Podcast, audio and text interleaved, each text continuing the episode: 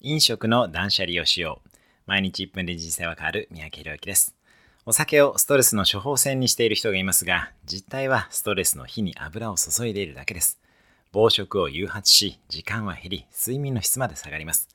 一時忘れられても、痛みはより大きくなって戻ってきます。やめるのは負荷がかかりますが、一杯だけより一切飲まない方がメンタルはずっと楽です。タバコなども一本だけが不可能なように、お酒も原酒より断酒の方がずっと楽です。もっと言うならば、禁酒よりも生涯の断酒の方が精神的にも楽です。原酒や一定期間の禁酒だと、結局アルコールのことを考えてしまいます。